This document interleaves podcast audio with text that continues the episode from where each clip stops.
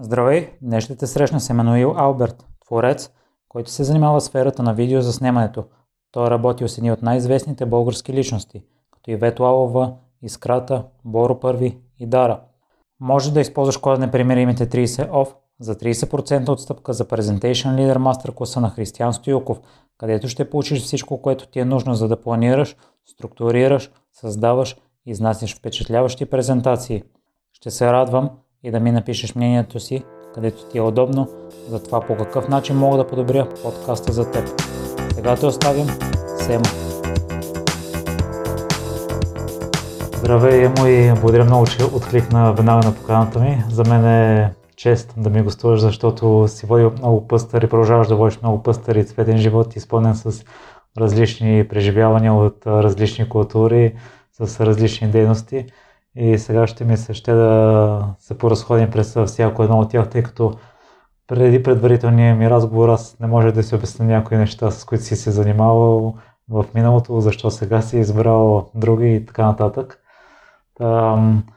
В началото страстта ти е била рисуването. Как я избра нея? Ами, по-скоро тя ме е избрала. Аз вярвам силно в мисълта, че в идеята по-скоро, че всеки човек се ражда с определен талант. Няма хора, които се раждат без талант. И ако аз съм се родил с определена дарба, то тя силно си била рисуването. В смисъл, още преди да почна да чета, още в най-невръстна възраст съм рисувал.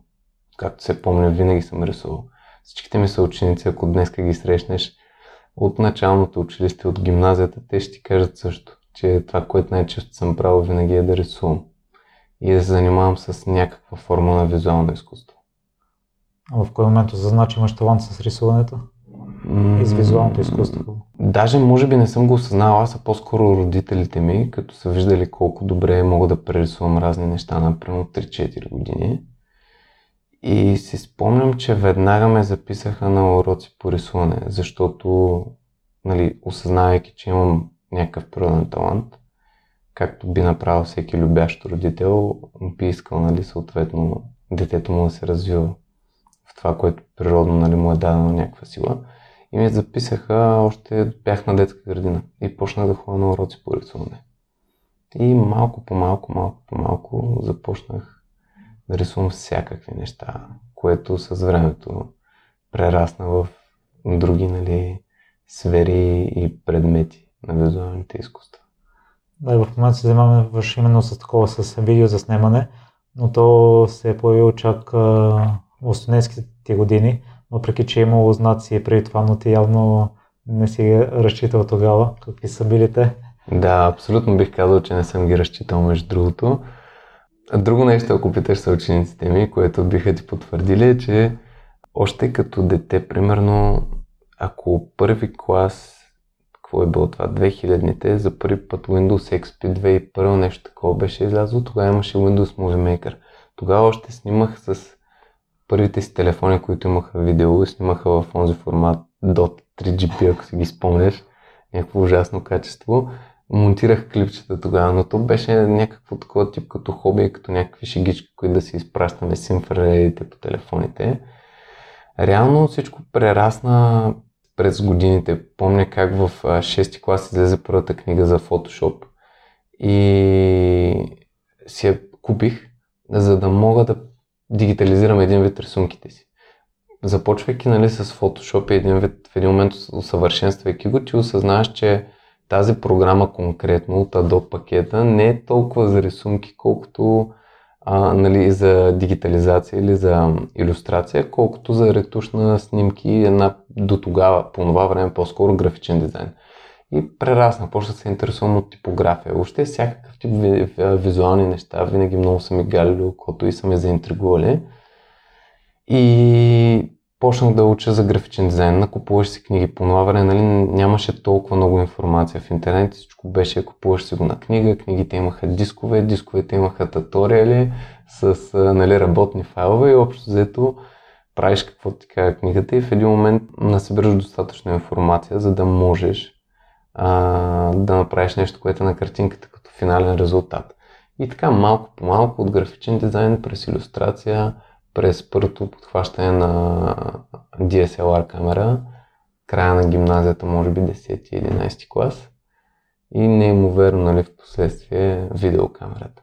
Но той в принцип е един и същ. Аз това се опитвам винаги да обясня на хората, че ако си рисувал, то ти си се научил, нали, смисъл, рисувайки и после снимайки снимки, нали, статично, и филми, музикални клипове и всякакъв тип motion picture видеоформата, то е, нали, смисъл, принципите са едни и същи.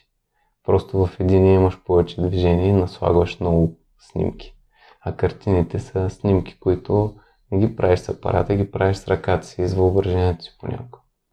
Но едно пътуване до Сингапур, като че ли малко променя вижданията ти? По какъв начин се озова там, тъй като е било доста рано възраст? Да. Ами, значи аз съм бил 6-ти клас или може би 7-ми клас, вече не си спомням точно. Мисля, че беше точно преди изпитите ми за 7-ми клас, защото си спомням, че когато отидахме в Сингапур, ние всъщност отидахме при баща ми. Баща ми е работи в шипинг, нали, в логистиката, капитан моряк е, занимава се с контейнер шипинг, контейнер вози. И аз, сестра ми и майка ми отидохме на един от неговите рейсове, както му каза, да Варна, всъщност, нали, вояжите му, контракта му, който е тогава, кой е бил по 6 месеца, учили сме първо ние за един месец, докато той е на кораба, като гости на самия кораб, нали, семейството на капитана. И летяхме през Сингапур, всъщност Варна, Истанбул, Истанбул, Сингапур, и в момента, в който слязохме на Чанги Airport в Сингапур, и тогава нещо в мене, нали, безвъзвратно се промени. Излизайки от това летище, удрейките топлата вълна, супер влажен въздух, 35 градуса, и виждайки някакви небостъргачи в далечината, супер голяма зеленина, супер огромна чистота, хармония между човек и природа. И порасвайки по времето на прехода и виждайки в контраст това, което се случва в далечния изток, просто си казах, това е феноменално, трябва да бъда част от него и рано или късно трябва да се добера до Сингапур или която и да е друга държава и да стана част от тази култура. Всичко, всичко на това място резонираше с мене, с душата ми, с разбиранията ми за живота на този етап, с нещата, които исках да правя. Образованието също беше изключително високо ниво. То до ден днешен е, особено в Сингапур и Япония. И когато се прибрах, завърших, си казах, минаваме подгответо, нали, 8-ми клас в гимназията и 9-ти клас веднага почвам да уча азиатски език. По едно или друго стечение на съдбата обаче нямаше никакъв друг език в България тогава да се преподава на частно, освен японски. И така всъщност започнах да уча японски на частно, 9-ти клас в началото още. Иронично, това нещо, мисля, че не съм го казал до сега, но Япония, когато бяхме на кораба на баща ми, въртяхме само Източна Азия. И Япония беше единствената държава по крайбрежието, защото имахме, нали, Малайзия, Тайван, цялото източно крайбрежие на Китай. Но в Япония отидахме тогава с кораба, нямахме пристанище там. И, нали, иронично, прибирайки се в България, пък точно японски език беше единствения, който можех да уча на частно.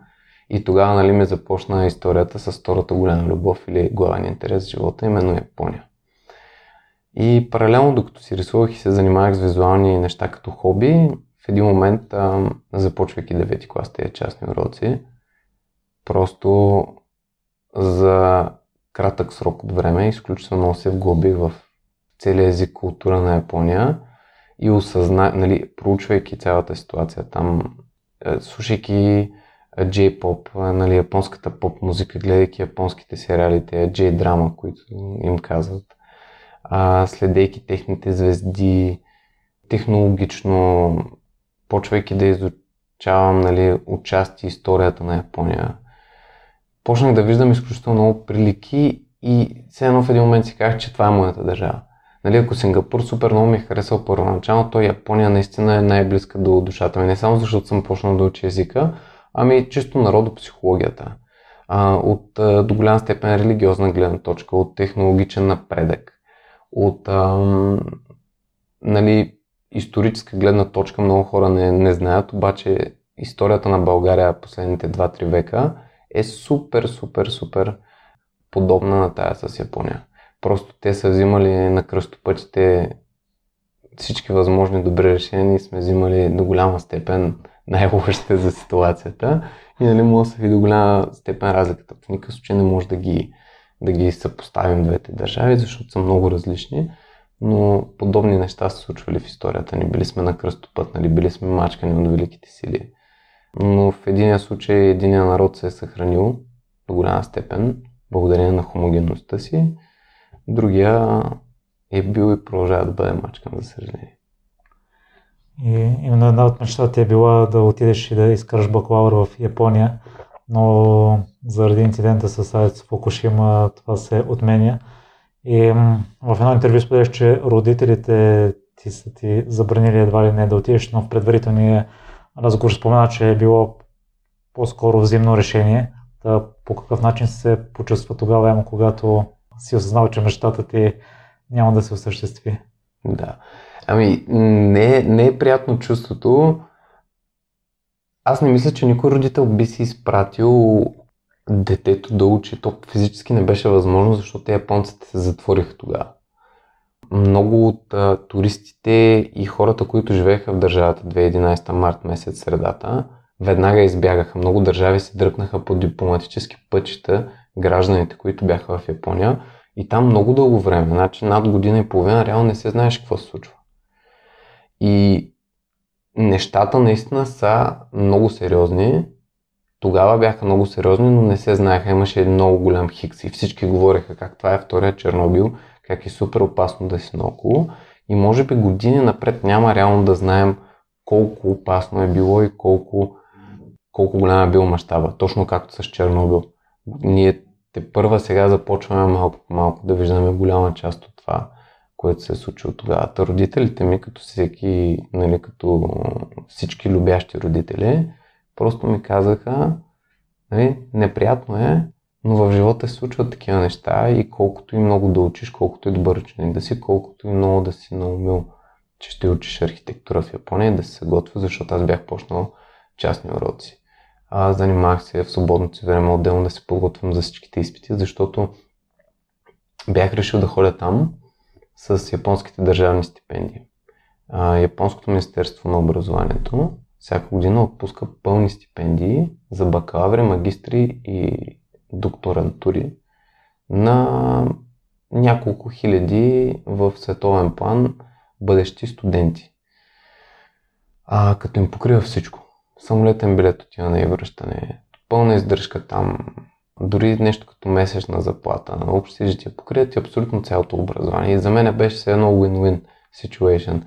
Подготвяш се, взимаш тази стипендия и отиваш в мечтаната си държава да учиш, нали, мечтаната дисциплина. В моя случай беше архитектура. Нали, ние не го споменахме по-рано, но едно дете, което рисува и едновременно с това любимата му играчка е лего конструктора, няма какво друго да стане, освен инженер или архитект. На мен прадядо ми е бил архитект по бащина линия и до голяма степен сякаш е в кръвта ми е било писано да се занимавам с това. Та, когато се случиха нещата, просто нямаше как да продължат и трябваше много бързо да си измисли план Б. Защото имаше по-малко от година, когато трябваше да се кандидатства. Япония вече не беше опция и трябваше, нали, бях поставям пред кръстопът дали да отива някъде в Европа да уча чиста архитектура и да загърбя японския, който 4 години съм влагал в него, нали, ресурси и супер много време и евентуално след време да търся специализация в Япония или да продължа някакъв двоен курс или 2 бакалавра наведнъж, както реално завърших с японски и нещо друго, но да се откажа от архитектурата. И тогава, като се вгледах себе си, прецених, че прекалено много съм вложил в японския, за да го оставя на момента и приоритизирах него пред архитектурата. Да, сега разбирам защо другата специалност може би е международни икономически отношения. Да, бе го казано. То е общо взето взехме основата на всички бизнес дисциплини, но много сериозно в годините, които бях в Япония, в тая година и половина, учих най-вече дипломация. политика. Много голям акцент на азиатските икономики и на тяхните международно-икономически отношения. И някакси той доста се доближава до това, че вече знаех езика, да учиш дипломация или нещо свързано с някакъв вид политика, когато вече имаш инструмент, който може да спомогне бъдеща комуникация, именно езика. А пък и наченки за такъв тип кариера също е имало, тъй като от малък винаги водих рециталите. Още в детската градина бях водещ на всякакъв тип празненства, тържества. Когато започнах да уча японски, пък се явявах почти всяка година на ораторско майсторство по японски. И да бъда пред публика, да бъда водещ, да говоря, нали, съответно, да се артикулирам, никога не е било проблем. От малък също много често се е споменало и в семейството, и за него, че съм и дървен философ, човек, който много обича да говори, което и предполагам сега ще го чуят драгите слушатели. И като ги насъбереш също тези малки парченца, достигаш до извода, че потенциална такава кариера също би била доста подходяща за моето естество. И в течение на образованието все пак изпълняваш мечтата си, прекараш година и половина в Япония. Какво беше чувството? Феноменално. Япония, преди да отидеш в нея, нали, ако си бил като мене, нали, искал си да отидеш, не се е случило, чакал си няколко години това се случи, но за тези няколко години много се задълбочил познанията си по цялата култура, по това, което се случва дори в политическия живот, технологически, икономически и във всеки един аспект на ежедневието там. Напредно се езика до такава степен, че вече си се квалифицирал като човек, който знае напредно ниво японски и до голяма степен си бил готов за това, което ще се случи. Въпреки че аз знаех, че съм доста добре подготвен, не исках да отивам с очаквания, както направих с първото ми ходене в UK, защото първите няколко месеца бяха много трудни. Въпреки че съм завършил английска гимназия, нали, езика, английският, който се говори в Великобритания, не е английският, който се преподава тук. Обществото не работи по този начин, по който се представя в учебниците. И, нали, първото заминаване от къщи и адаптацията, нали, климатизацията беше много по-тежка в Великобритания, отколкото в Япония. В Япония първо имах, нали, много обективна информация вече насъбрана и отидах и без очаквания. Нещо, което винаги бех препоръчал на някого, който смята да отива в друга държава, да се мести и да започва живот на ново или нов етап от живота си. Защото ти с очаквания много по-лесно можеш да бъдеш съборен.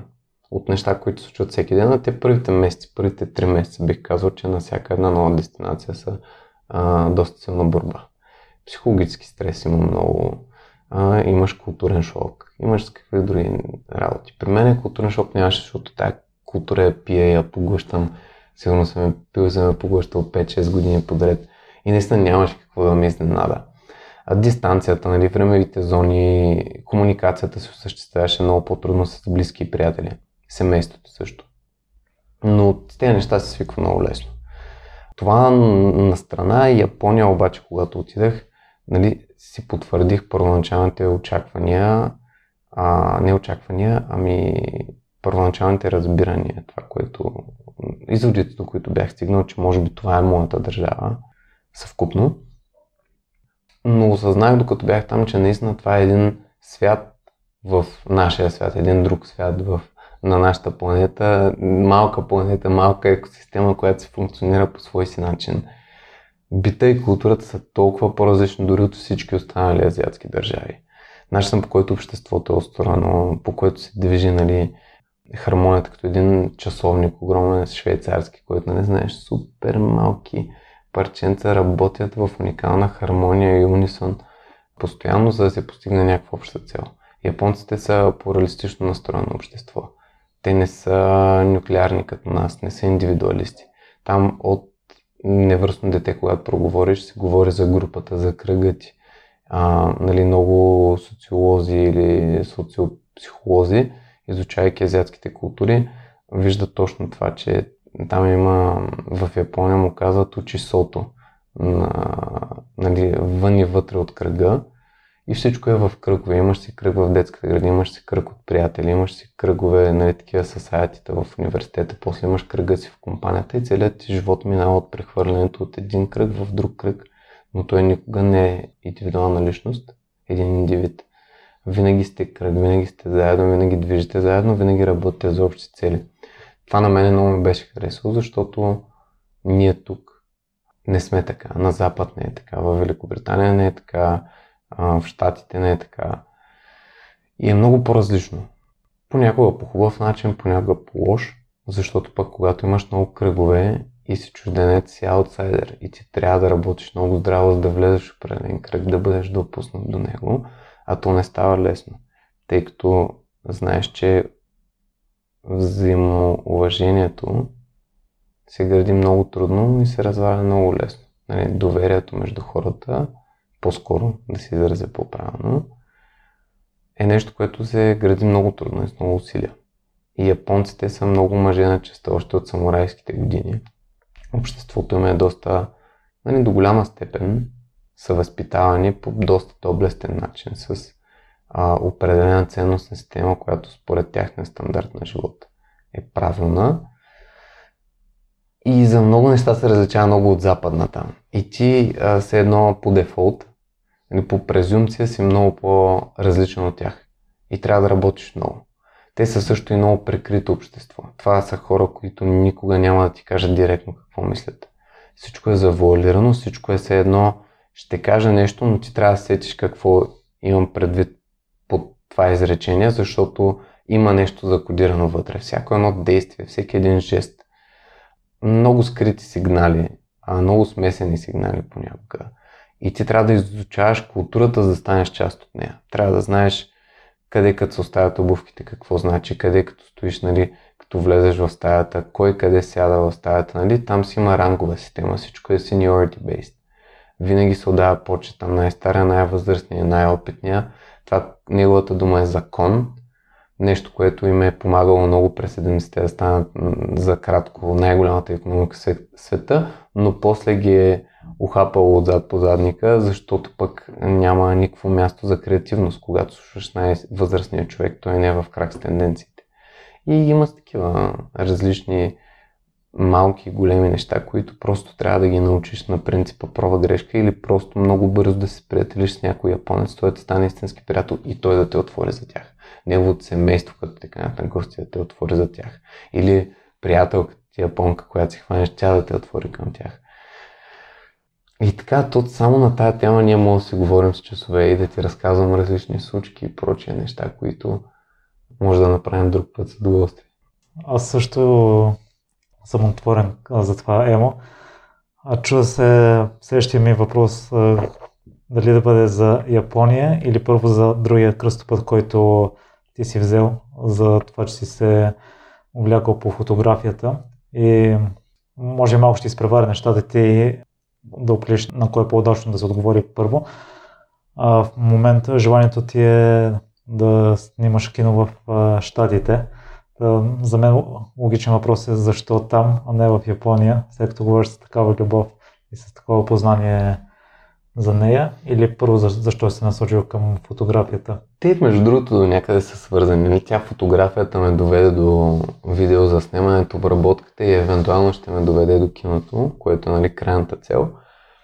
За щатите, може би защото сме, нали, от малко сме обучени с западна пропаганда и си мислим, че Холивуд е най-великото нещо. Честно да ти кажа, последните години, ако преди 2-3 години съм си мислил, че искам да спечеля някога Оскар за режисура, нали, като много съкровена и далечна мечта, защото като млад режисур е доста трудно, особено от България, ако не си американец стане. Гледайки какви филми печелят или все едно какво е на почет там, влиза в много силно стълкновение и рязко стълкновение, разрез с това, което аз харесвам.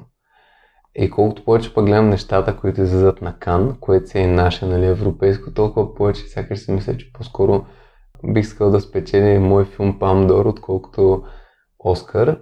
Япония, тя е, нали, както ти казах, като държава, киното, начина по който, нали, миналите, не по-миналите Оскари, те спечелиха без пикчер. Корейците пък спечелиха на тези Оскари, нали, сега има едно съждение на азиатското кино и все повече се оценява навънка, защото на хората им е писнало от едни и същи работи, предполагам. А те имат много алтернативен поглед. Това пък за киното е изцяло една друга тема, която, нали, всяка една нация си има свой, свои много силни етапи. Всяка една нация е допринесла за развитието на филма като изкуство. И Япония, там не бих творил просто, защото пазарът е много затворен, е много малък. Бих отишъл на Токио Филм Фестивал, но пък трябва да направя нещо, което да си хареса и на тамошната публика. Което е много по-лесно според мен, отколкото да се направи някакъв бозов холивудски филм, който да е такъв... как кажа? Лесно смилаем. Да е популистски, примерно, да е нещо, което се търси в момента и прочее. А така как са тръгнали нещата и с стриминг платформите, пък киното, деца вика като форма, салоните ще останат, но особено сега след карантината, за пореден път се доказа, че бъдещите десетилетия ще са в основата на всичко свързано с киното, ще са по-скоро стриминг сервиси. И такива фичър филми, които са по час половина-два, правят са по-големи бюджети и се разбиват на части и се правят мини-серии, както е Чернобил, примерно, който е фантастичен сериал, чието епизоди обаче всеки е като един малък фичър филм. Хората предпочитат да стримват, да биндж-уотчват. Чисто тенденциите, нещата, с които сме свикнали нашите поколения, хората, които след 10-15 години ще са на средна възраст.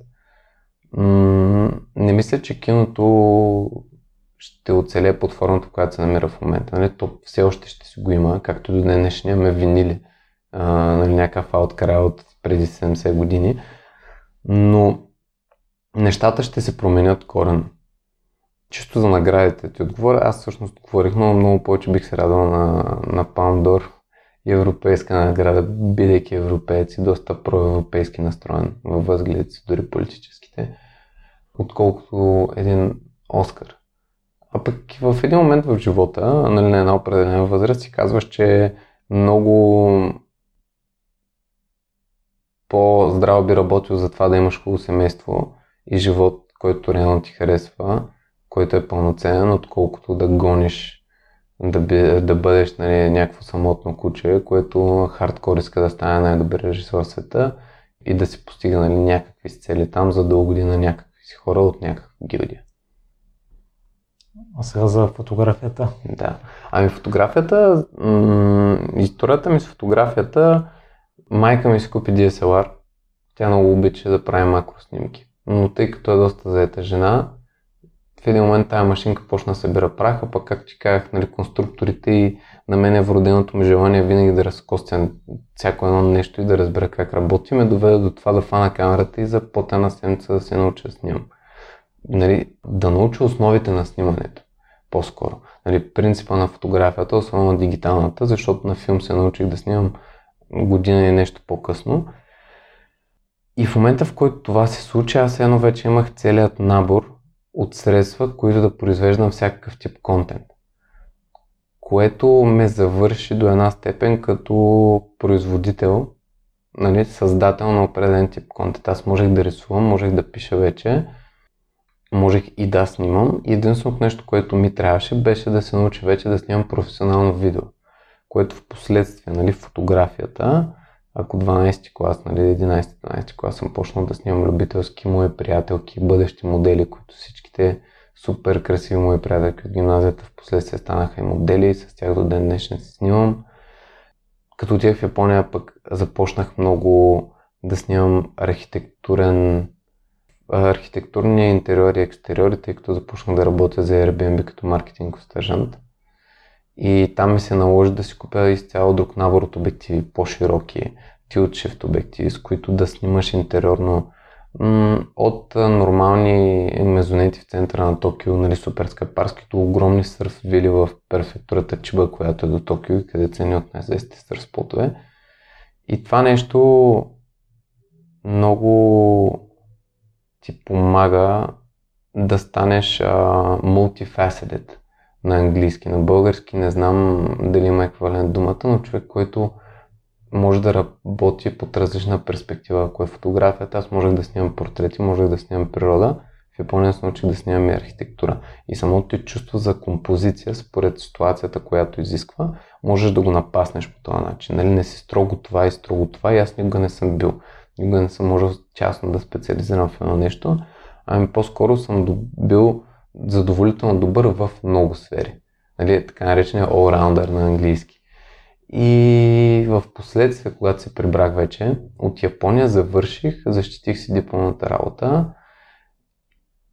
и започнах да работя в Лондон. Там бях година и половина-две някъде.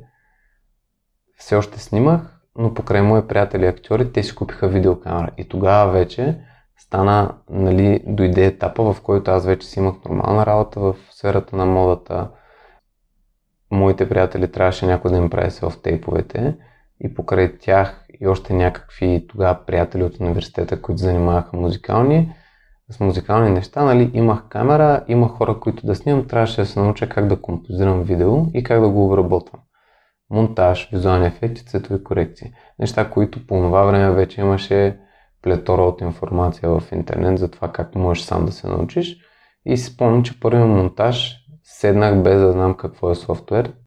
Имах в компютъра си преинсталиран Final Cut 10 на Apple на MacBook Air. Една машинка, където първите сигурно 15 клипа съм ги правил на нея. И на 16-я час вече имах готов музикален клип. От нулата. Просто, защото бях отделил времето и такъв наумил съм си го, че трябва да стане. И аз по принцип съм такъв, докато не го разбера как работи това нещо и докато пък не стане така, че на мен да ми харесва, не се отказвам. Мисля, мога да не ям, мога да не спя. Буквално се обсебвам от мисълта, че трябва да го направя да изглежда окей. И така минахме и стигнахме до частта с видеото.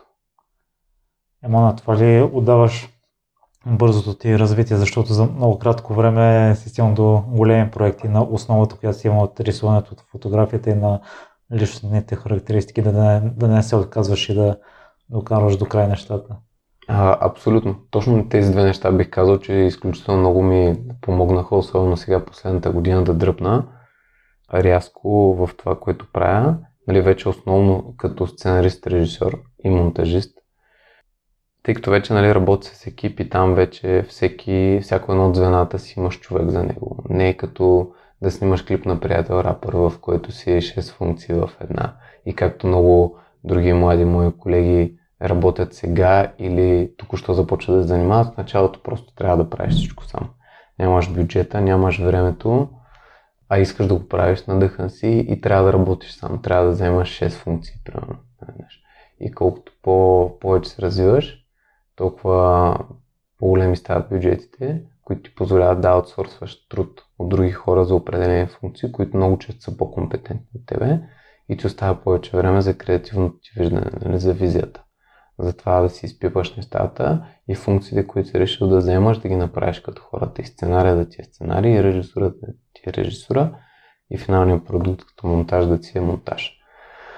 Визуалните изкуства неимоверно са ми помогнали. Те са едно и също нещо. Те са като все едно еволюцията на животинските видове, ако ги видиш. Ако почваш с драсканици като дете, през картинки, през графичен дизайн и типография, после през илюстрация, нали, и дигитализирането, motion графики, след това имаш, нали, съответно статична фотография и motion фотография, която ти е motion picture или филмите. Реално той е филма, затова казва, че е най-върховната медия, защото съчетава всичко друго от визуалните изкуства плюс музиката.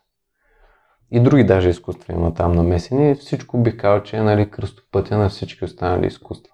И ако ти искаш да се развиваш и имаш много интереси обаче в една посока, рано или късно ще стигнеш до там. То просто няма как да не ти помогне и пък едновременно с това да не ти е интересно.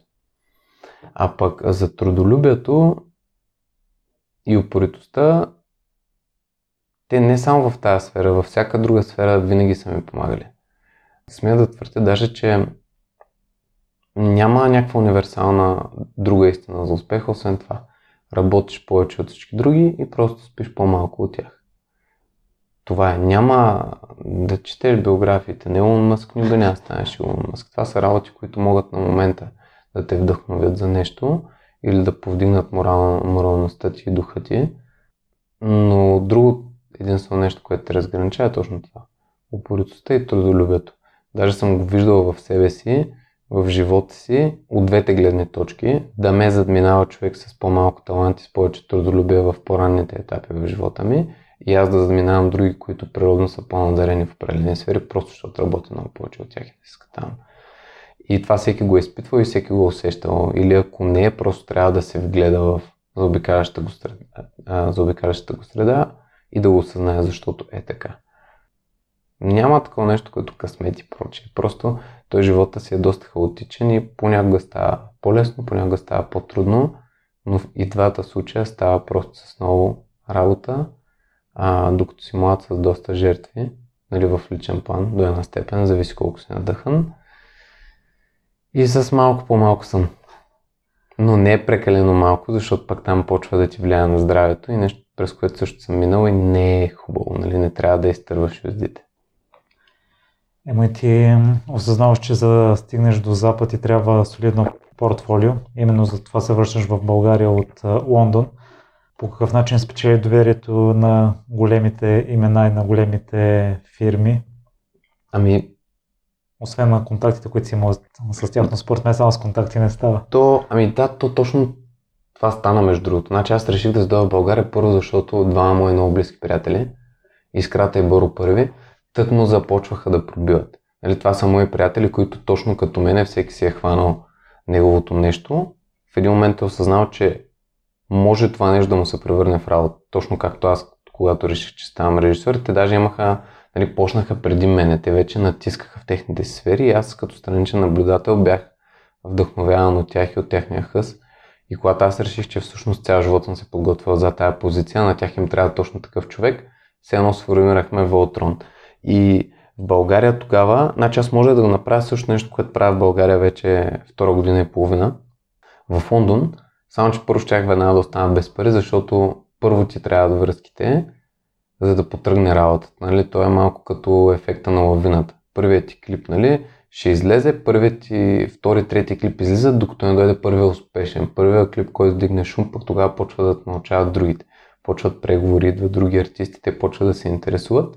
И съответно, когато се изградиш и работната етика след това, и чисто като човек си професионално насочен и се държиш професионално спрямо клиентите си, рано или късно почва да идват и големите имена. Но всичко това е, както казах по-рано, въпрос на време. Понякога става по-бързо, при някои хора става много по-бързо, при други хора са отнемали години да се случи това нещо. При мене просто имах прено голям успех края на първата ми година с един клип на Боро и момчето от БНР, който гръмна, нали? Това е до ден днешен май най-гледания ми клип, 14 милиона гледания има, но той пак е един вид работа на късмет. Чисто и просто, защото ние сме го направили в много малък състав, но самата песен е гръмнала. И преди това първият ми реално клип, който считам за клип, пък на Искрата помня. Това пък за мен е съвсем късмет, нещо, което е извън контрола ми, защото били сме подготвени, вложили сме супер много труд, но 3 човека сме направили цялата продукция, като това нещо беше първото, което гръмнали. Това ми е първият клип, който пускам реално клип, да кажа, направил съм музикален клип.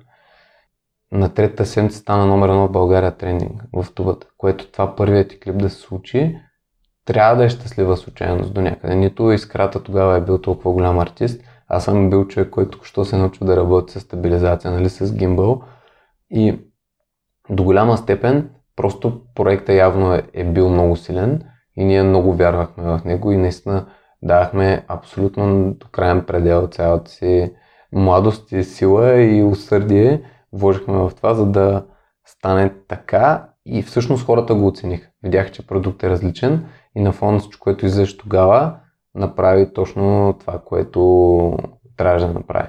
Да предложи нещо ново, което чисто визуално и музикално звучи и изглежда по-западно. Нали, под по-западно нямам предвид, че клипа изглежда толкова, но звучението на Искрата и цялата песен със сигурност е била много, много по-различна от регетоните, които тогава бяха заляли индустрията.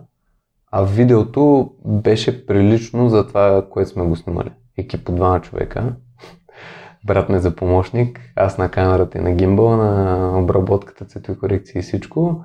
И Искрата като артист с подръчни материали. Момчета просто и Боро и Искрата почнаха да дърпат и след време, нали, почнаха и да гърмят. И започвайки да работим заедно, си вършим взаимоуслуга така. аз покривам визуалната част, те пък ми дават свобода, нали, и креативност, автономия в това да правя по-различни неща, защото според мен е много важно да имаш някакъв свой стил на работа, за да може да се оценява. Тъй като в крайна сметка ти продаваш продукт. Музикалният клип е визуален продукт. И по закон се води такъв. Ти продаваш визуално, аудиовизуален продукт се води. Произведение по закон. И това нещо го продаваш. За да се купува определен продукт, той трябва да е хем оригинален, хем да задоволява нуждите на клиента или на широката аудитория, нали, в крайна случай. И момчетата просто почнаха да се развиват, покрай тях и клиповете, които достигнаха определен успех. Дойдоха нови лица. Друг такъв човек, между другото, е сега последния клип, който пуснахме, беше с Дара. Дара ми е приятелка от 5 години. Още преди дори да се яви на X-Factor, още преди да стане Дара.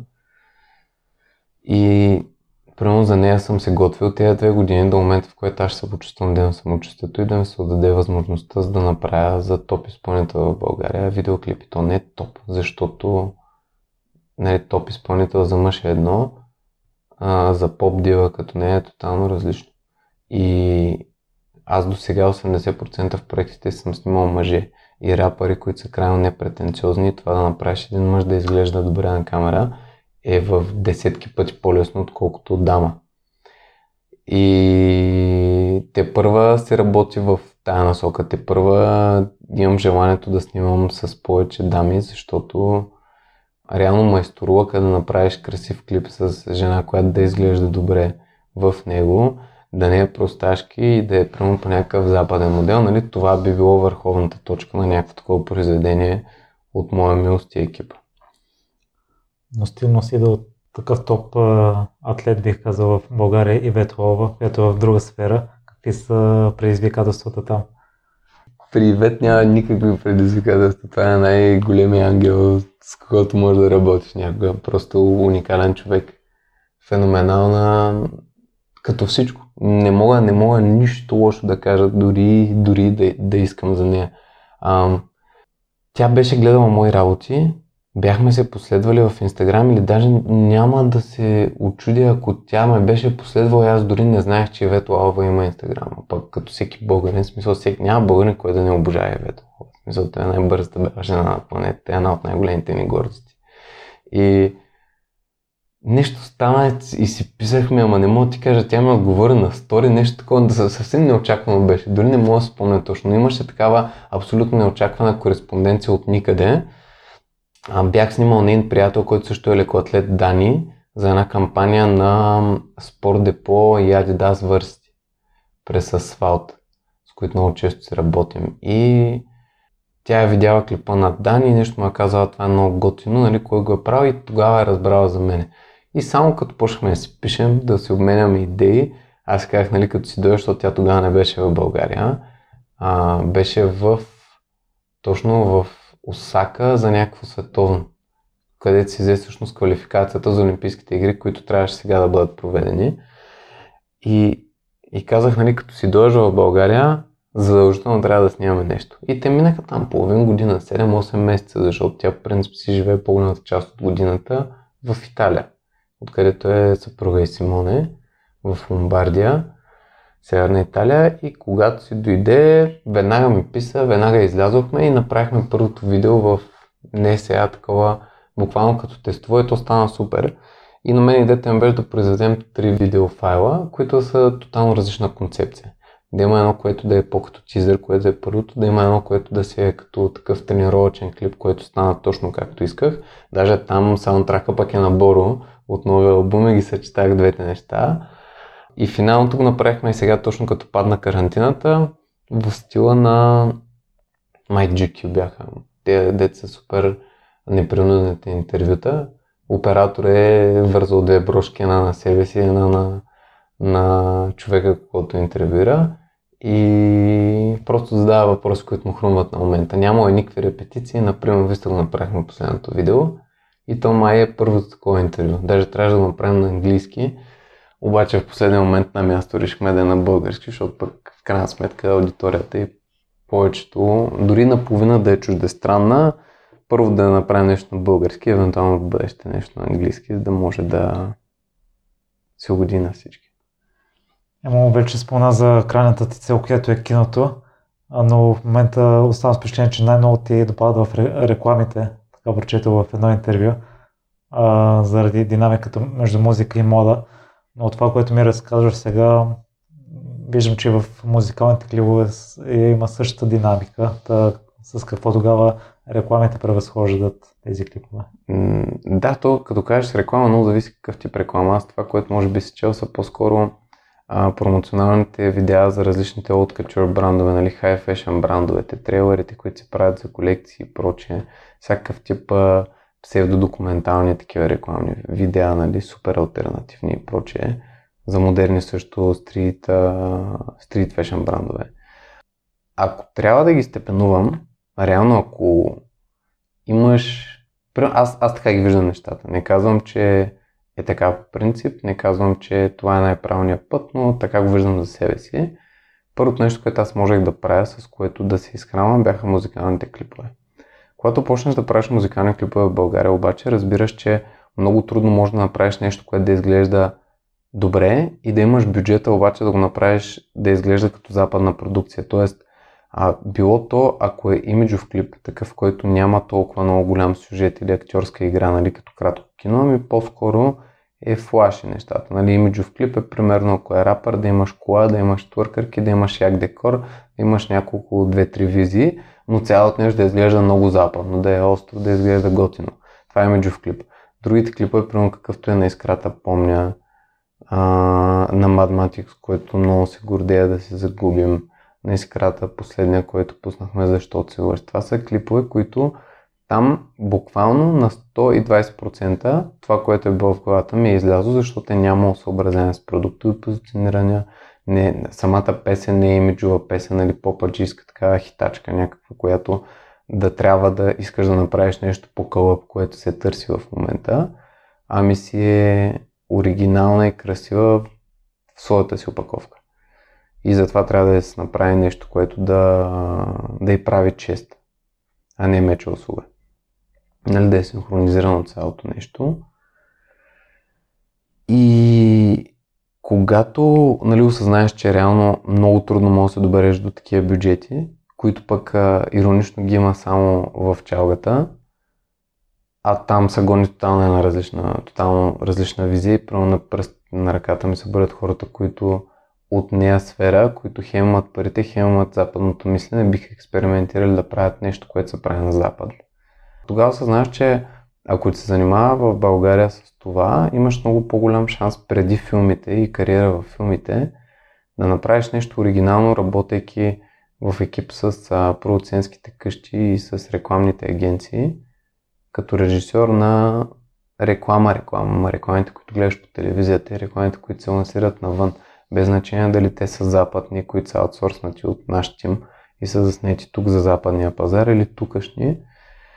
И това е следващия етап, според мен, от развитието ми натам. Натискам, в нея сфера работя, нали, това няма нищо с промоклиповете, които си гледал на сайта ми и нещата, които съм правил аз с много по-мънички бюджети и с много по-свит екип от това, което се прави в рекламата, нали, как се казва, или след това в киното. И вече когато се набере достатъчно опит в рекламата, смятам, че ще имам самочувствието. Нали, аз между сега рекламите и евентуално киното, ще съм се заснел нещо, което ми е за цел за тази година, да се заснел първия шорт филм, 10 до 12 минути. После може би следващата година да направя нещо такова и около 30 вече след 3 години искам да си направя първия фичър филм. Но това има много бюрокрация по пътя, ако искаш да снимаш в България и ти трябва даже и професионално образование в тази сфера, за да можеш пък да получиш съответно парите от държавата, които са заделени в фонда, нали? И е далеко още това нещо. В смисъл, рекламата ми е много по-близка и като опит, нали? Защото пък, примерно, при рекламите за 2 дни, да кажем, се случва това, което се случва на сет на филм 50 дена подред.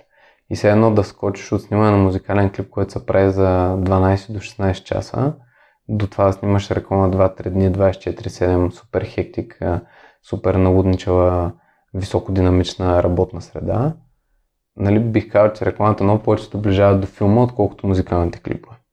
И сега, ако ги гледаш като стълбица и нива за изкачване, бих ги сложил музикални клипове, високобюджетни музикални клипове, нискобюджетни реклами, високобюджетни реклами и вече фичър филмите след една от друга възраст.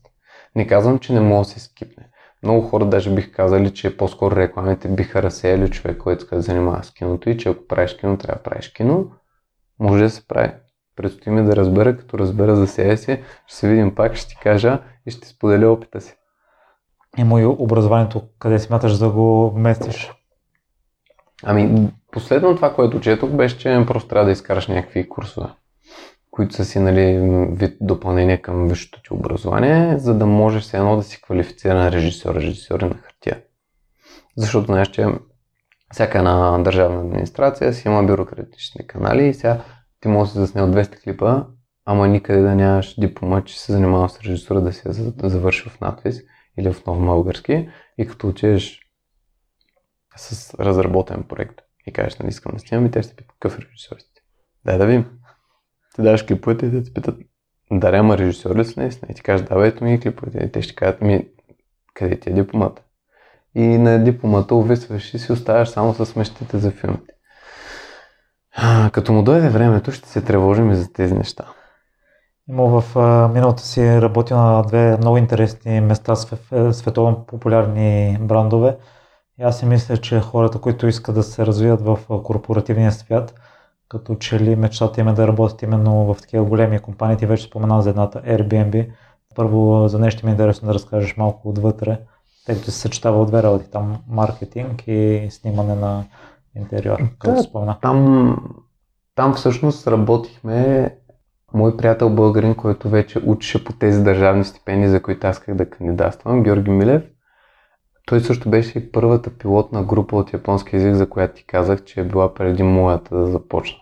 Значи той е от първото поколение японисти от Варна, няколко години по-голям от мене, беше заминал по тези дипломи и вече учеше там. Той реално започна да работи за една подкомпания като дъщеря, която се занимаваше с маркетинга и с заснемането на апартаментите, като събконтрактор на цялото Airbnb.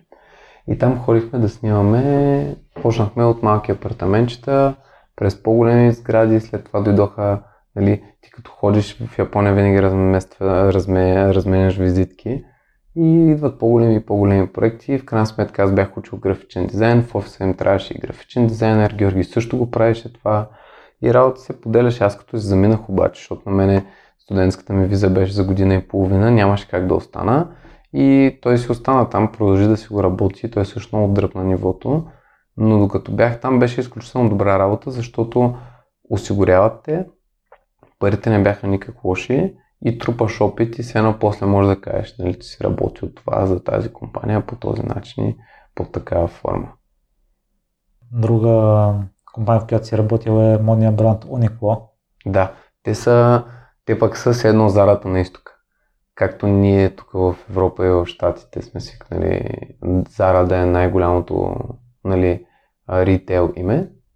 На изток това е Uniqlo. В световен мащаб, когато аз започнах работа при тях, бяха даже втори в света, после H&M ги изместиха и сега мисля, че все още се стоят на трето място.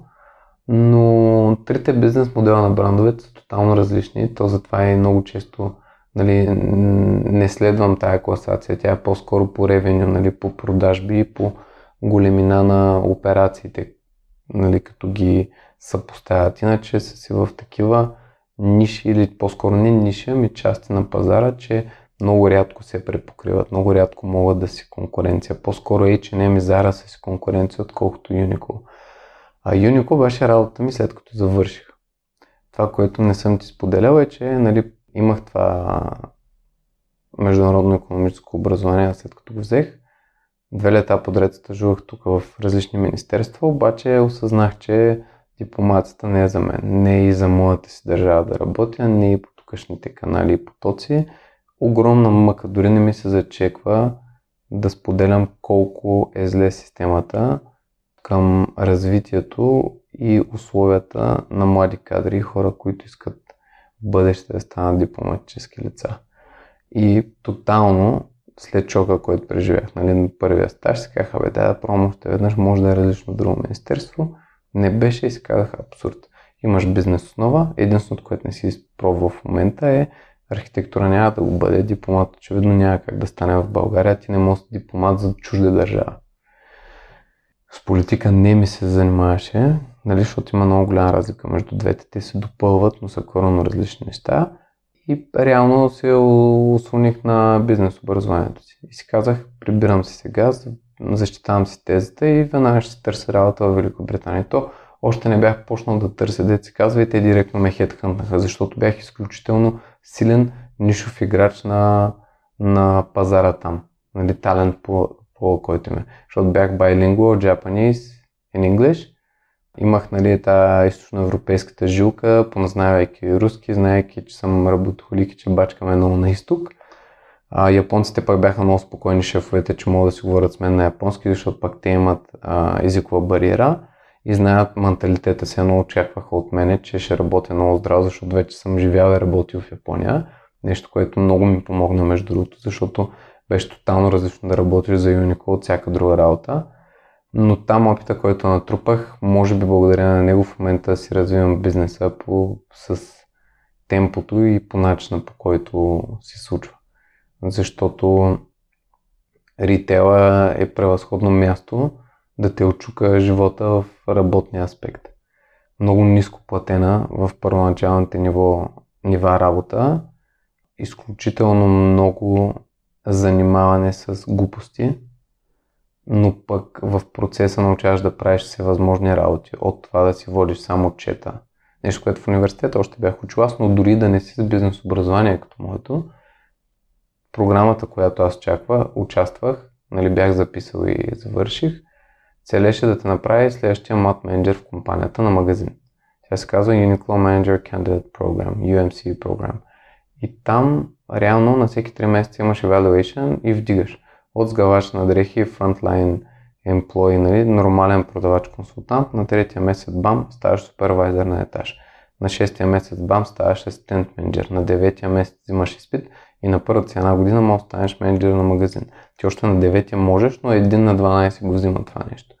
И в крайна сметка учиш работи, които като обем на знания и опит се изискват по 3 години за всяко, ти ги избиваш в една. И уникално тежко, в смисъл аз по-тегава работа не съм имал от нея, никакво свободно време, изпила ти цялата енергия, защото по договор си по 9 часа там, 8,5, всъщност стоиш по 11-12, защото ти трябва физически да наваксаш. Ментално трябва да наваксаш, трябва да се научиш да обслужваш клиенти на друг език. И customer service е нещо, което наистина там много го вдигнах. В смисъл аз се научих да шия на машина там. Научих се да сгъвам перфектно и супер бързо дрехи. Примерно 10 тениски за под минута да ги изгънеш перфектно, без никакви глинки и прочее. Като една малка казарма японска беше. Тъй като японците са много, нали, характерни за чистотата си, научихме се там как да рециклираме в такива вече корпоративни параметри.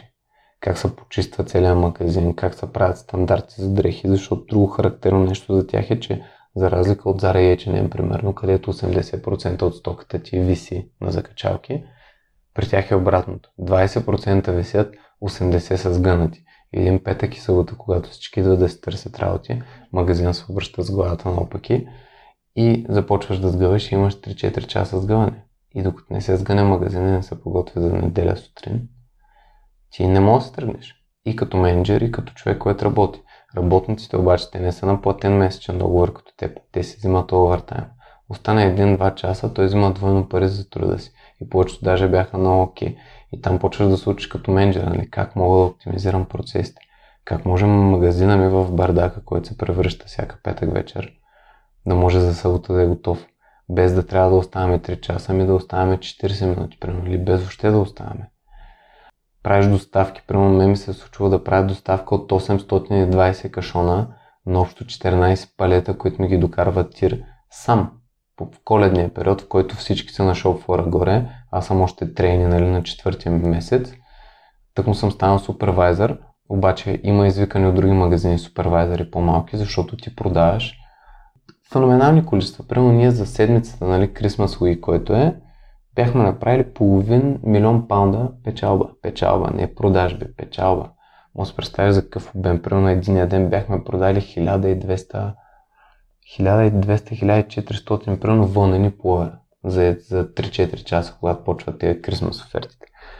И стоиш долу и на едно мотокарче с един макетен нож и едно сканиращо устройство минаваш всеки един кашон по-отделно и го сканираш. И ако пропуснеш кашон, вече след като си го разпределил по дивизии и субдивизии в стокрума, трябва да намериш този кашон и да го сканираш, защото разписката ти излиза в една дискрепанси. Нещо, че си изпуснал. И 800 кусур кашона си ги представи как ги правиш на ръка сам. В смисъл от такива работи, дето като минеш през тях, вече нищо не може да те стресне. Разбираш ли в живота? Никакви оставаници да работиш, никакви прямо 16 часови монтажи, нищо. Просто всякакъв тип друга работна етика избелява. И нищо няма как да се суми духа след това, като си го преживял. Нали, за тази възраст, за него етап от живота ми. И това е допълнително нещо, което ми е помагало, нали, да изградя много сериозна работна етика и да в последствие, като дойдох в България, да бъда тотално шокиран тук хората колко малко работят. И как дори на сет, като тръгнеш да снимаш клипа, хората почват да мрънкат, ако има някакво забавяне. А то за японците нормалният работен ден е 14 часа. 14. UK 9, примерно, особено ако си фритейл. Тук, братче, всеки иска да не работи и да взема пари. Грабна ми вниманието това, по какъв начин от 3 часа си намали времето на 40 минути. Това са неща, които, нали, вече като станах асистент менеджер, почваш да ги виждаш, защото ти си виждаш колектива, виждаш на кои са му силни и слаби страните и това е работа на менеджера. Ти ставаш един разпределител, както е, нали, разпределителя в баскетбола или в волейбола, ти знаеш на кого, коя топка да хвърли, защото знаеш, че този човек може да изпълни този таск за това време, а същия човек ще е много по-бавен за друго нещо. И когато си знаеш екипа вече по етажи, вече като станах и менеджер след това, просто знаеш кой асистент менеджер в какво е добър, на един ще дадеш повече административна работа, защото знаеш, че той е по-бизнес сави, докато другия е много по-добър на шофьора и да контролира другите. И това всичкото вече идва с опит. Нали, чисто прекаране време в офиса и на самия магазин, като най-вече на самия магазин. И колкото повече си знаеш магазина, артикулите, толкова по-лесно можеш да наблюдаваш хората, да ги обучаваш ти самия. И най-важното нещо е просто този супер тънък баланс, както те казват японците, да си дявол и Буда едновременно. Не трябва да си прекалено добър с всички и да си приятел. Нали, аз станах приятел, защото съм такъв тип човек, но не можеш да си приятел с всички. Не можеш пък да си супер зъл и само да крещиш на всички и да ги товариш, защото пък в един момент всеки може да си каже, майната ти си замине. Оставя се един човек по-малко и всичко се стрива. Просто този баланс, спомням си, че на evaluation, на който се правиш, нали, всеки месец на 3 месеца изпита, първите няколко месеца навсякъде им покривах параграфите, ама такива примерно 100, дето примерно не е имало такава трени последните няколко години. Обаче едно нещо, което много ме куцаше, беше делегацията, делегейшъна, тъй като аз не вярвах на хората, че могат да си изпълняват тасковете и взимах прекалено много за себе си, защото знаех, че аз така не че го изпълня, което пък мен ме забавяше.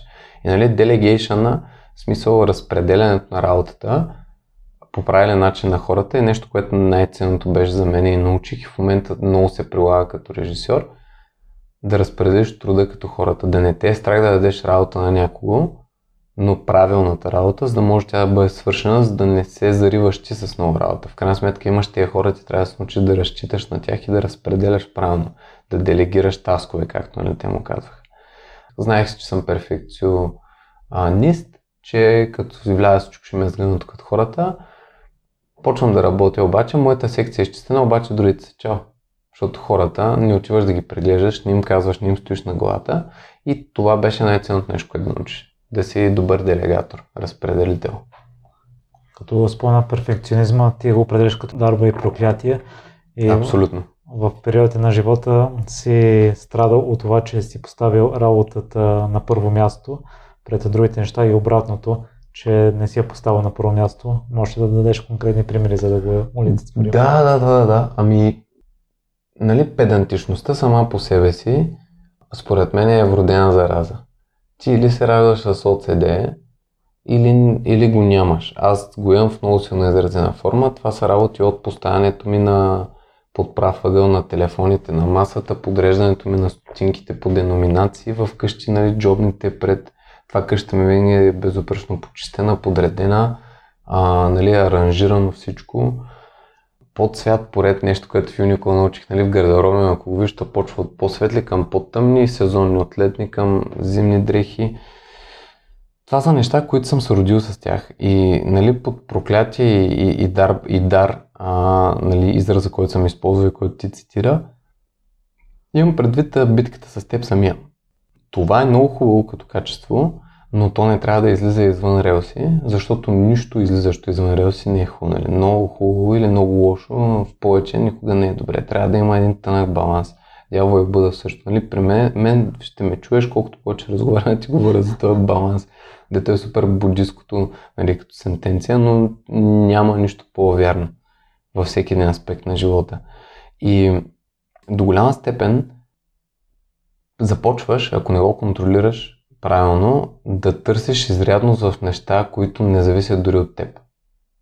Това може да е кариерата, това може да си мечтите. И те си направят всичко по силите си, както стана с Япония като по-малък в 11-ти клас, да си напълно изряден, но външен фактор от живота, който ти не контролираш, да възпрепятства реализирането на определена мечта. Когато за първи път ми се случи, тогава аз много страдах, но живота ме научи на един много ценен урок, че никога не можеш да контролираш външните фактори. И ти можеш да си изряден пред себе си, но винаги трябва да очакваш неочакваното, че колкото и ти да си окей и да си подредил всичко и да си на време винаги и така нататък, другия човек може да закъсне. Или нещо може да се случи, да излезе препятствие. И тогава не трябва да страдаш и да се бараш, ами да си гъвкав. И да си просто по-отворен, да не си го слагаш толкова при сърце.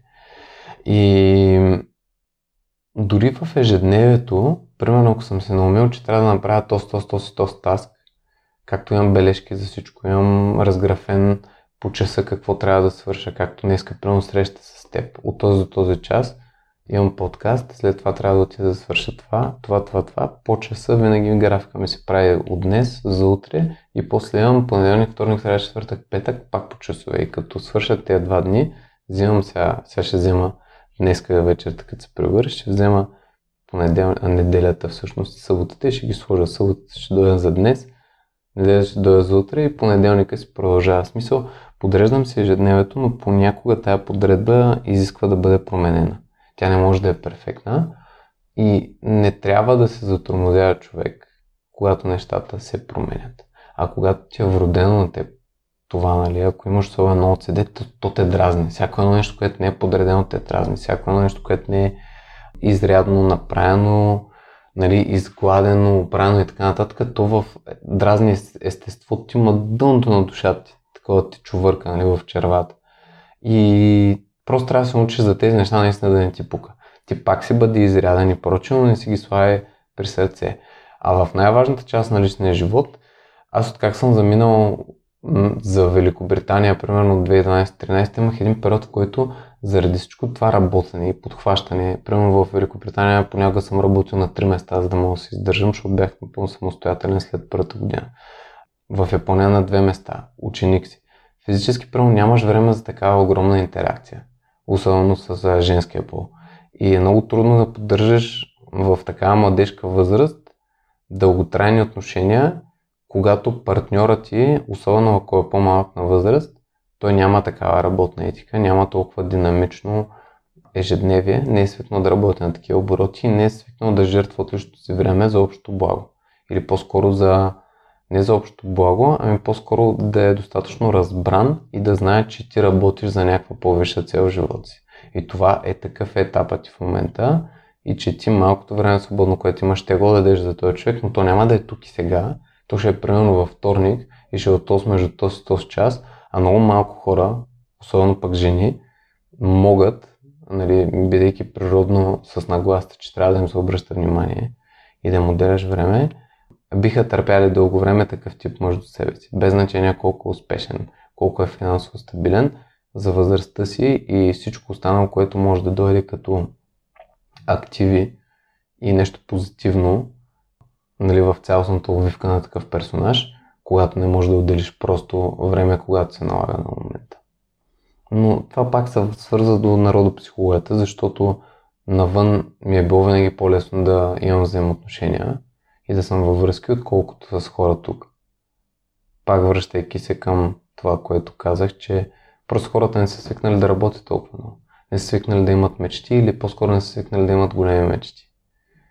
Не са свикнали да подреждат личното си време и да са организирани достатъчно.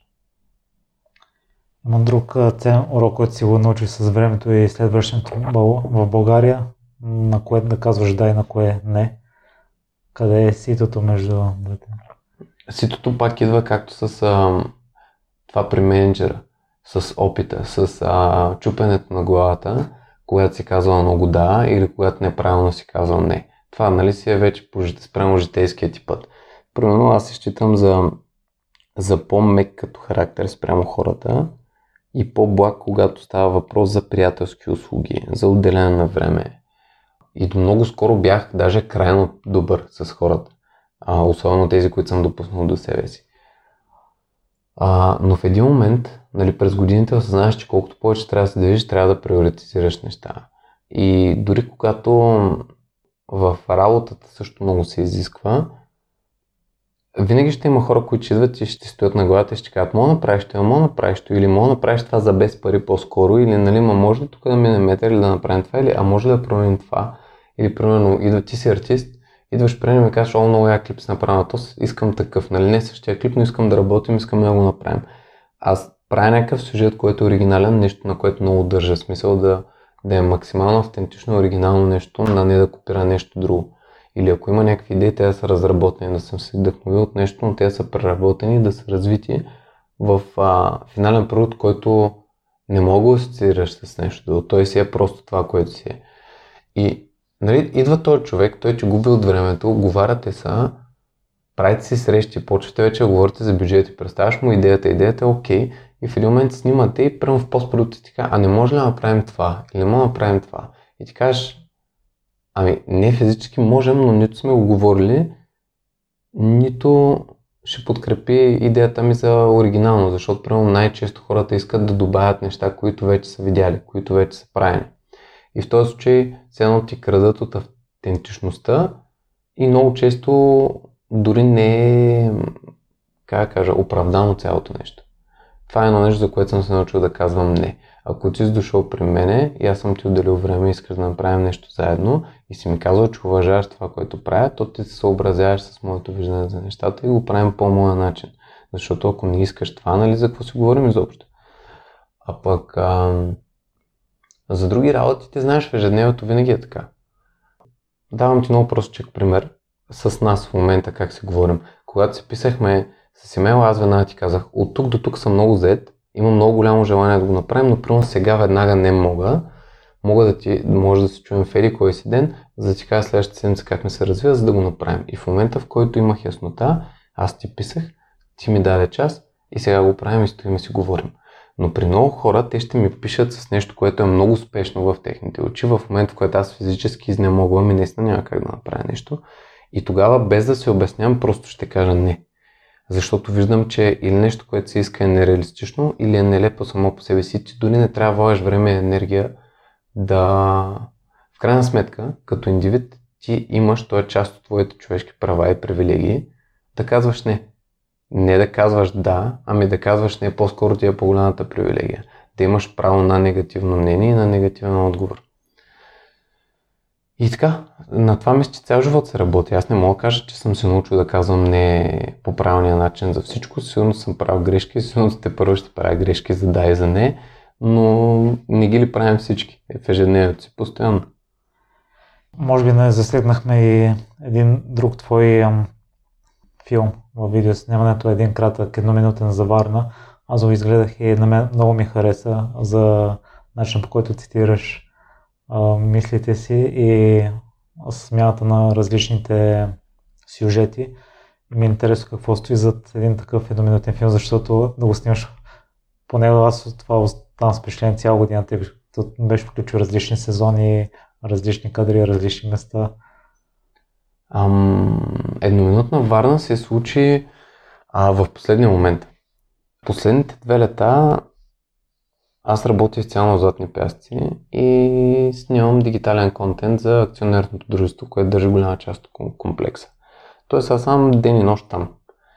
И когато едноминутна Варна започна, даже мои приятели бяха от хората, които пропагандираха цялото нещо, което също целият конкурс, т.е. правиха реклами на това. И аз го видях и си казах, да, яко е, наградния фонд, не съм чул дори да има нещо такова, нали, дори от такава гледна точка е от малкото неща, които въобще ще има награден фонд, а те парите дори бяха много добри. И въпреки това не ме изкуши в първите 2 месеца, защото те месец 4 месеца го бутаха цялото нещо. Бях толкова зает и толкова не ми беше до това, че си казах, ако ми остане време, ще видя как ми се нарежда графика, защото там е много флуидно кога ще свърши сезона. Ако имам време, той срока беше 30 септември. Аз обикновено между 2 и 3 на септември приключвам. И ако имам време, да го заснема. Тези различни сезони, които си видял, те са съвкупност. Аз даже в описанието на клипа също съм го казал. Последната тази една година, значи аз се прибирам в България лятото на 2017. Но преди февруари 2018 не съм снимал нищо. Просто защото пътувах и си почивах за първи път през живота ми, защото 7-8 години бях в чужбина. В февруари пуснахме на Искрата, помня, оттам започна всичко. И от тогава до лятото на 2019, нали, година и половина, всеки път, когато съм си ходил във Варна, всеки път съм си взимал камерата. Аз винаги я нося с мен, като ходя някъде, едната от двете. И съм имал много интересни и красиви неща, които съм хванал на видео. И всичко си го пазя в архива, нали, в сървъра. И вече имах идеята, като прочетах. Казах си, нали, ако имам време, ще направя това и това, но то не се беше материализирало. Тоест, голяма част от файловете и от материала го имах вече. Трябваше да дозаснема работи, имах много по-мащабна даже идея за целия клип, но физически нямах време и видеото съм го пуснал 6 часа преди дедлайн или 3 часа, нещо такова. И го направих за едно денонощие, не спах. Бях във Варна, ето всичко при мен е по аларми, както и в момента. Да ти казах за кръгъл час, винаги звъня аларма, да ми подсети къде съм, що съм и какво правя. Нали, имаш го, както всеки един клип го имам в главата си, той първо минава целия, режа го в главата си, развивам го в главата си и чак тогава почвам да го разписвам. Материализираш мислите си по този начин и после ги материализираш втори път, като ги заснемеш, даваш им вече втори живот. Та едноминутна Варна се случи буквално примерно 2 дни преди дедлайна. Си събрах багажа и сутринта, когато си пиех кафето, ми дойдоха стиховете, аз също пиша. От много малък. Значи, ако рисувам от 3-4 годишен, втори клас съм започнал да занимавам с поезия. Но това е една страна, която почти никой не познава от мене. Тя не е била разкривана никога и много малка част не е излизала под формата на текстописане и то основно за проекти с Искрата, които имаме. Част от песните съм съавтор на тях. Отскоро имам анонимна страница в интернет, която се развива много добре. Публикувам там, но никой не знае, че аз съм автор. И работя по проекти в момента лирични, които сигурно се надявам скоро да се материализират, но седнах и веднага на прима виста при мен, аз съм от този тип пишещи хора, които всичко се излива и се правят минимални корекции. Просто в главата си умея да се артикулирам достатъчно добре и да подбирам думите, за да мога като го напиша веднага, то да е в 95% завършен вариант. И стиховете, които са гръбнака на видеото, по които аз нареждах монтажа, което много рядко става. Тоест аз написах поемата, прибрах се в София, изкарах си компютъра, вързах го и започнах монтаж. И за тези 24 часа от тръгването от Варна до следващия следобед в 5 часа бях обработил, бях направил цветовите корекции и бях пратил запис от iPhone като твоя. Си бях записал гласа, защото нямам студио вкъщи. На брат ми да се опита да направи някакъв микс и мастер на вокал, колко да звучи като хората, да ми го върне. Аз направих и саунд дизайна със звуците, които подплатяват и допълват визуалните елементи. И го пуснахме. Буквално аз и брата ми сме го свършили цялото нещо и никакви очаквания не съм. Значи то като излезе, аз като си го видях, пак ти казвам, никога не бих пуснал нещо, което на мен не ми харесва. Мен безумно много ми хареса цялото нещо, защото текста стана много красив сам. И аз знаех, че за този текст има материала и въпрос на време да го направя този монтаж. Дали ще успеят, дори не знаех тогава. Но знаех, че го направя това видео и дори не е за Варна, нали, за самия конкурс. Ще се го пусна след това, тъмън ще е по-изпитан. И го пуснах и в самото начало тръгна много добре. Той се качваха в една платформа и доста се оцени. Това всъщност, между другото, е най-успешният ми проект в социалните мрежи. Чисто като статистики и като viral ефект. Може би единственото, което се е доближало до него. Ако най-гледаният ми клип е с Боро, за който ти казах по-рано, то най-гледаният ми клип отвъд музикалните клипове е точно това за Варна. Той е особено във Facebook, значи първо го качих веднага в Instagram и в Instagram за 24 часа ми би всички рекорди сумарно на куп някакви феноменални цифри. Примерно, трябва да сетя за какво става въпрос, но нещо типа на 6000 харесвания, 150 хиляди пускания на клипа, някакви такива неща, супер феноменални. Запазили са го файла 300 човека, нали, самото видео. И веднага хората от Варна го развъртяха, обаче в Инстаграм имаш опция като качваш, аз винаги качвам там, защото страницата си използвам като портфолио, имаш опцията да качиш и то автоматично да го препрати към Facebook, където също имам вързана страница, която обаче не развивам, само качвам пак като за портфолио за хората на средна възраст, които се още използват. Е, там обаче беше наистина обирибата цялото това нещо, защото 2 седмици подред излизаше на първо място навсякъде. Бяха го споделили всички големи български страници. Супер много хора. Прямо страницата ми, като качих видеото, имаше 100 харесвания. На края на месеца, до края на октомври, вече имах почти 1000 и от тогава не съм мръднал. Нали, като харесвания, като споделяния. И мисля, че сега, ако го погледнеш, има едни 200 хиляди гледания, които са такива чисти, органични. И като кампания стана много силен, смисъл той и от цялата селекция на видеа там най-успешният от тая гледна точка.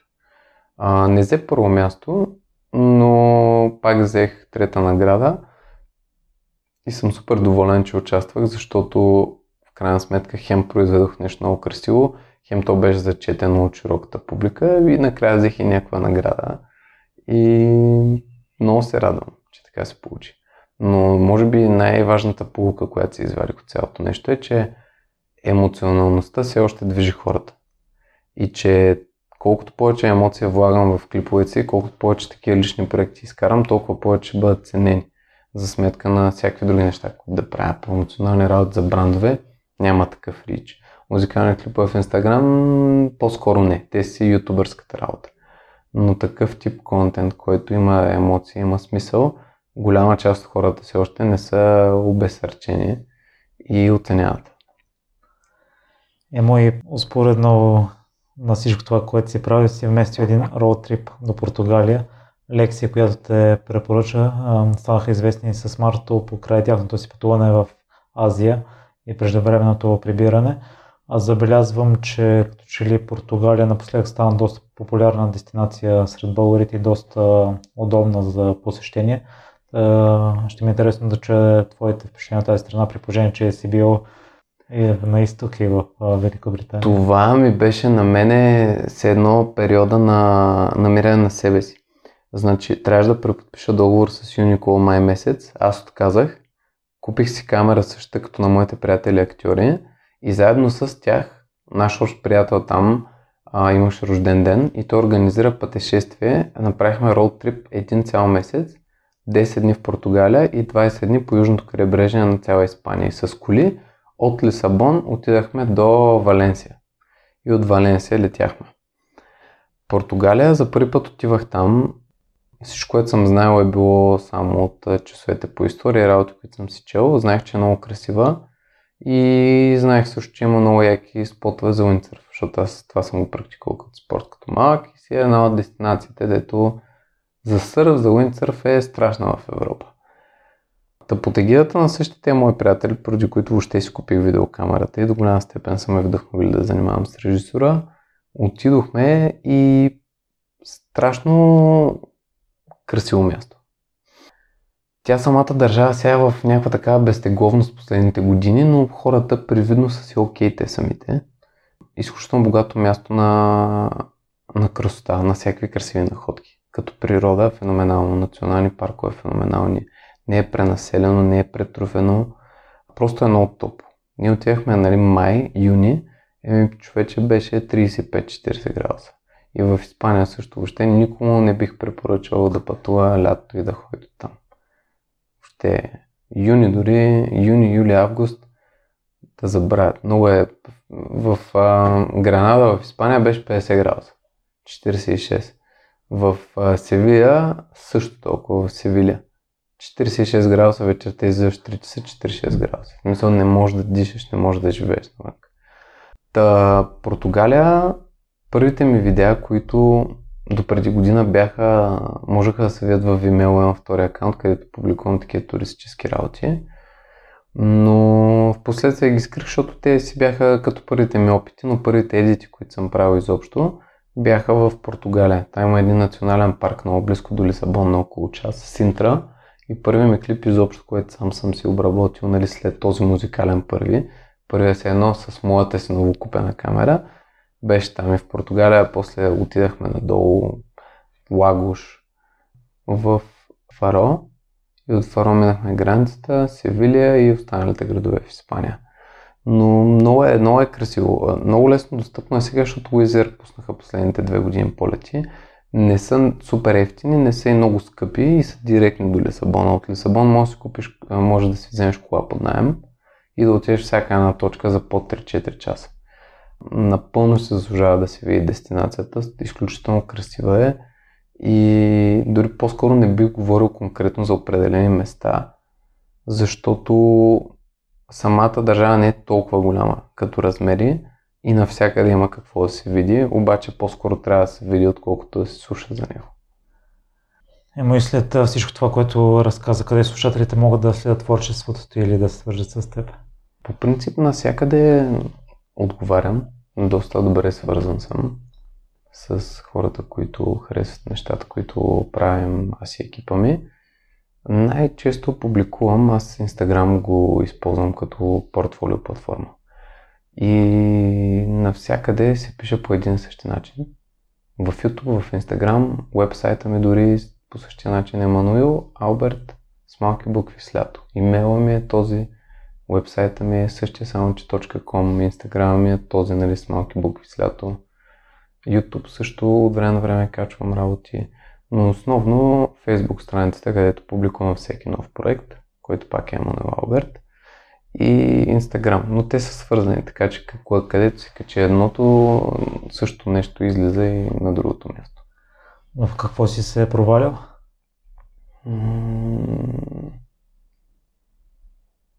В много неща. Ти ежедневно се проваляш като човек. Според мен е най-важно да не се провалиш себе си самия или по-скоро когато го направиш, да се изправиш максимално бързо и да осъзнаеш, че и себе си можеш да проваляш. Което за мен е най-голямото предателство, нали, да предадеш себе си и да изневериш на себе си. Или поне аз го считам за такова. Последно може би съм се провалил в това да спя достатъчно. Последния месец беше много тежък, супер много проекти, особено след пандемията, като разхлабиха мерките и всички артисти, които бяхме се наумили да снимаме, изведнъж на куп се стовариха и сега за месец с екипа наснехме проекти, които в определени други условия нормални бихме заснели за няколко месеца, ги сбихме в рамките на 2 седмици и половина, което беше нечовешко. И тъй като аз съм си монтажист, нали, сам си режа нещата винаги, доста безсънни нощи имаше. Даже реално ти ме хващаш, както написах и в последния имейл, в първите ми 2 дни почивка преди следващия музикален клип, който ще е край на следващата седмица. Но има още работа. Вероятно август ще си почина вече като хората. А с какво се гордееш най-много? Гордея се най-много с това, че може би в толкова ранна възраст съм намерил нещо, което ме зарежда, прави щастлив. Работата ми съм я направил да е нещо, което ми е хоби, т.е. хобито съм го превърнал в работа и съм достигнал нивото, в което тя не само ме доставя удоволствие, ами ме обезпечава напълно материал. И следващия етап просто е семейство. Нали, няма нещо, за което да лъмтя, да искам повече. И аз, откакто съм се прибрал в България, такова не съм имал някакъв период на падение, се чувствам зле. Просто постоянно съм щастлив и нали, цялостно и съвкупно.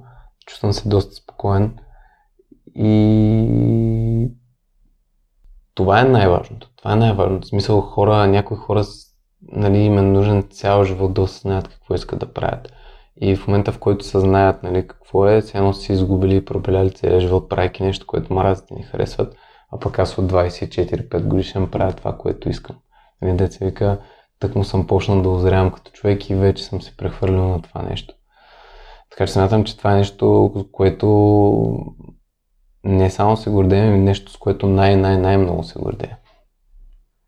Емо, изключително много ти благодаря за днешното участие. Веднага влизаме в категорията ми най-любими разговори и с нетърпение ще очаквам да ми гостуваш отново да разкажеш повече за японската култура, може би допълнителни неща за видеозаснемането, за твоето развитие. Благодаря ти, аз много беше изключително голямо удоволствие за мен, чест и привилегия. Благодаря за поканата. Това е първият ми подкаст, пак ще го кажа през живота и мина изключително добре според мене. Аз говорих, ти беше добър слушател, както трябва да е по принцип. Аз не мисля, че било другояче възможно, тъй като съм доста приказлив. И разбира се, при първа възможност винаги може да дискутираме други теми, особено ако е след определен период от време, когато всеки от двама ни ще е пораснал в други аспекти от живота си, ще се е развил като личност, мисля, че ще е една идея по-продуктивна. Така че винаги съм на среща за бъдеща колаборация. Благодаря ти още веднъж. Благодаря ти, че остана до края. Ако този епизод е вдъхновил, изпрати го на трима приятели. А ако искаш да споделиш мнението си с мен или да ми дадеш препоръка, пиши ми във Facebook страницата на Непримиримите подкаст. Усмихнат ден ти желая!